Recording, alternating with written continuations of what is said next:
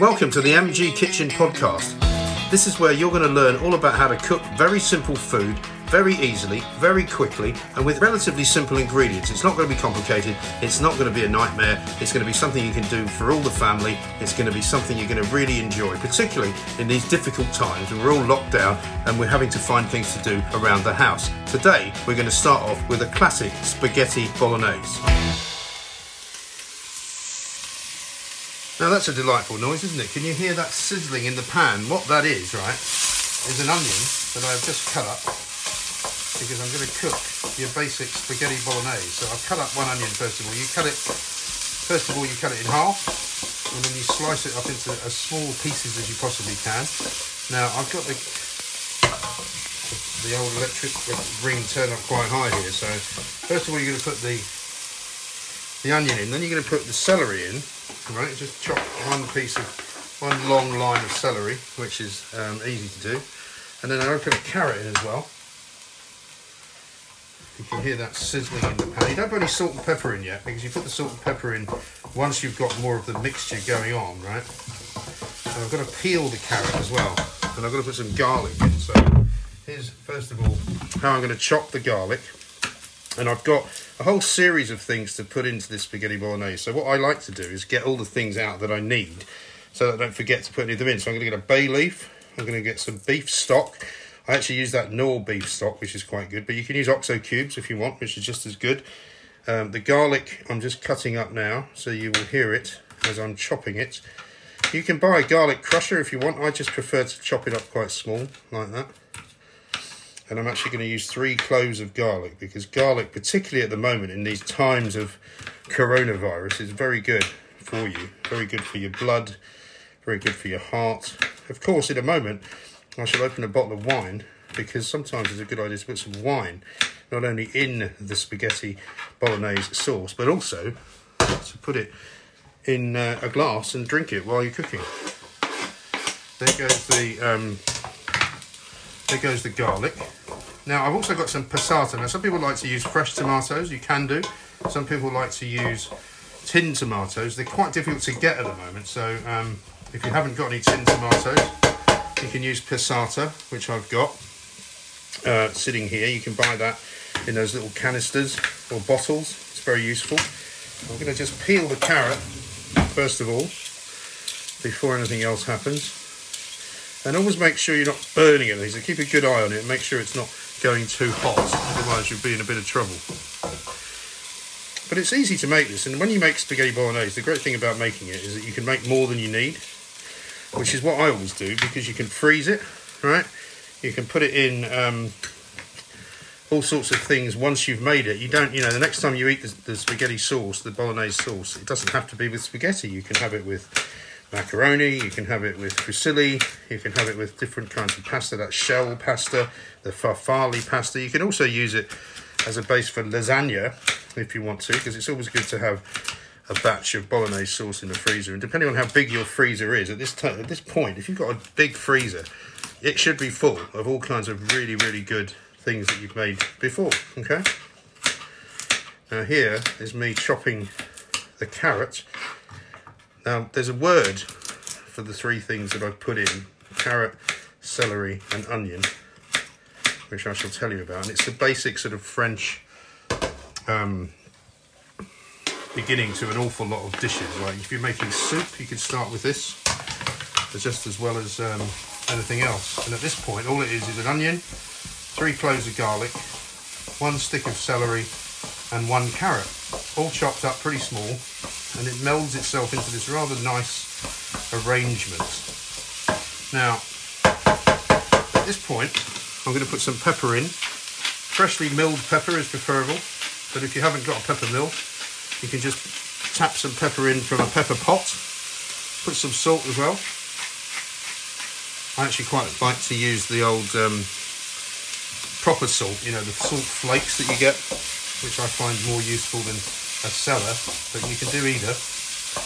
Now you can hear that going off quite nicely. Now I'm going to just take a little break because I'm going to cook that for a bit, and then what I'm going to do is I'm going to add the meat. So here we are. back in the old MG kitchen. Uh, I'm cooking up a mirepoix. Now, as I was saying, a mirepoix is something that you may not have heard before, uh, but it's what you call basically a mixture of carrots, celery, and onion, which is cooking away nicely there. Now, I'm going to add some minced beef. Now, you can use minced pork and minced beef mixed if you wish. Some people like to do that. Other people like to use a bit of veal, but we're not going to be too controversial so far on the first MG kitchen. So I'm just going to put this into the pan. And you want to brown it basically first. So this is me cooking the meat, okay? You can hear that going in. And when you put it in, just make sure that you cut it up nicely and distribute it nicely so that it doesn't get burnt in any one particular place because what you don't want doing is sticking to the pan in some way. Now what you're also going to need, if you like strong flavours in your spag bol, is a little bit of Worcester sauce, which is what I always add in while you're frying it. So once it's almost brown and completely ready, right, and it's no longer pink, that's when you add in the Worcester sauce. And you literally just add about four dobs, four dabs, whatever you want to call it. Shake the bottle four times in, not too much. And then just sort of let it fry in that until it cooks off. And you can smell the, um, the aroma coming off it, which is rather good. Some people like to add in, and I'll add this in at a later point, a little bit of something sweet. You can either use a spoon of sugar uh, or jam, which actually gives it quite a nice consistency. But basically what I'm going to be adding in from this point on is a little bit of passata, some tomato puree, uh, just a little squeeze, some oregano, um, and also I'm going to put a little bit of fresh parsley in it. If you can get fresh herbs, it's always better, but the dried herbs are perfectly fine. Um, anything like Italian herbs, herbs de Provence, anything like that is also good. And then if you have any fresh tomatoes, some people like to put those in as well, just because it adds a certain kind of um, je ne sais quoi, if you like. And if you're enjoying the way that this is going, this is basically how it's going to be. I'm going to be giving you tips, little tips as I go along. Sometimes I'll forget that I haven't told you I'm doing something because obviously I'm as new at this as you are, even though I talk for a living rather most of the time. I don't usually stand in my kitchen talking to myself, which is what I'm doing. But because we're in the midst of this lockdown, because we're in the midst of this coronavirus, this is kind of what a lot of people are doing. Some people are singing, some people are doing little comedy routines. I'm doing one of the things that I really enjoy doing, which is, of course, cooking. Now, one of the things that you will hear me doing quite a lot during this cookery situation is opening the odd bottle of wine. Now, I've got this one here, which actually I got from Waitrose. It's a Spanish rosé, ripe and juicy. Very nice, not too expensive. It's got a screw top, which I actually prefer, to be honest. And you'll hear that not only am I pouring some of this into my glass here, but I will soon be pouring a little bit into the sauce as well because there's a lot of things about Italian cooking and many other bits of cooking. One of them is that we do like to put a bit of wine in because it does add a very nice little flavour. Because in the end, everybody's got their own spag bol recipe, right? Now, I'm not saying that mine is the best. I'm just telling you how I do mine. And for those people who are not really that confident about cooking, this is a very good place to start. You know, it's not complicated. It's not a curry. It's not a really, really carefully put together stew. It's not, you know, trying to roast a, a beast of some kind like a lamb or a chicken. And it really is very straightforward and easy to follow.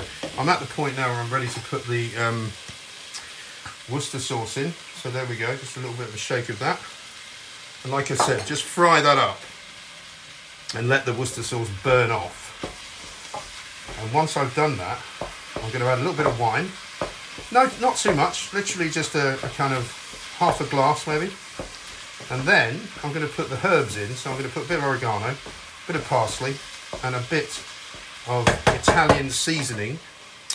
Let me have a little drink. Cheers, by the way. Happy coronavirus lockdown. We're going to be having some fun here. I'm quite enjoying this already. I wasn't sure if I was going to be able to just talk into a microphone about food, but listen, hey, anything is possible.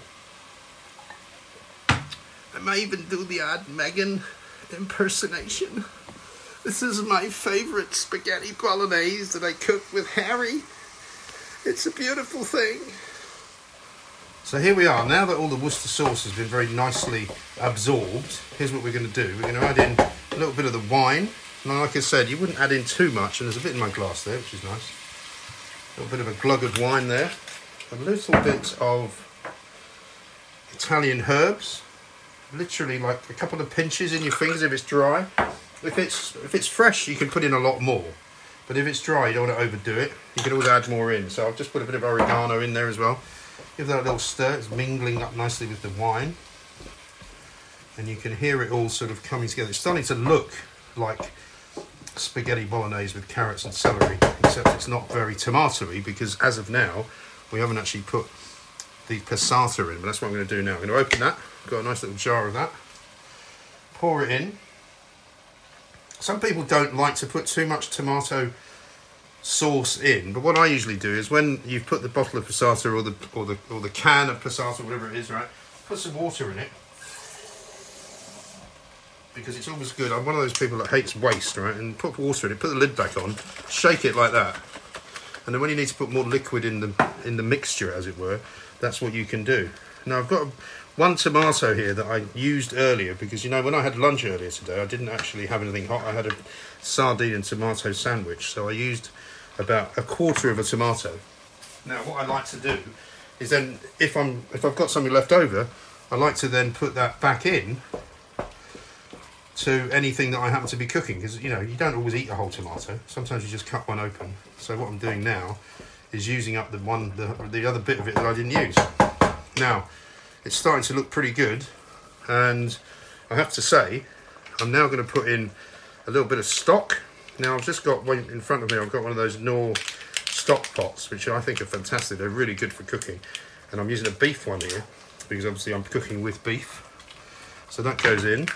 We put a little bit more um, of the water from the passata so it's nice and because don't forget as it's cooking the, the water is going to disappear right? So what you're going to need to do at this point is turn it down a bit. If you're on an electric um, hob, which I am, it was on four out of six. I've now put it down to two because it's now boiling quite profusely, and I've just squeezed in a little bit of um, tomato puree there, and it's looking rather good.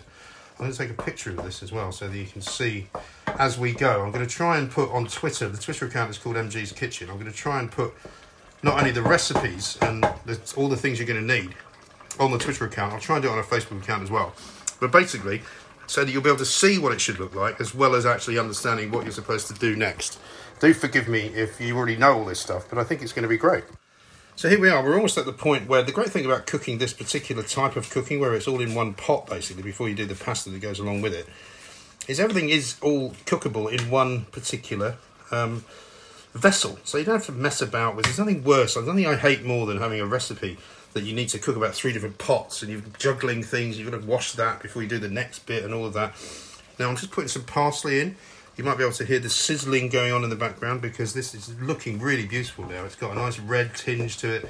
There's fresh tomatoes in there. There's tomato puree. There's tomato passata, which I, from me is actually from Naples. I'm going to just pour in enough water to cover it a little bit more. smells delicious, really.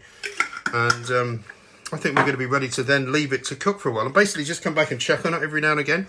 But that's basically all it takes. So what is that? About 10, 12 minutes preparation time, putting it all in the pot and then just leaving it to cook. And obviously, like a lot of things, the longer it cooks and the longer it soaks together and, and gets all the flavours going, the better. So I'm going to put the lid on it like that.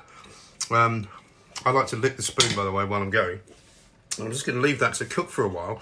Um, have a couple of glasses of wine, and I'll probably eat it in about, I don't know, maybe an hour's time.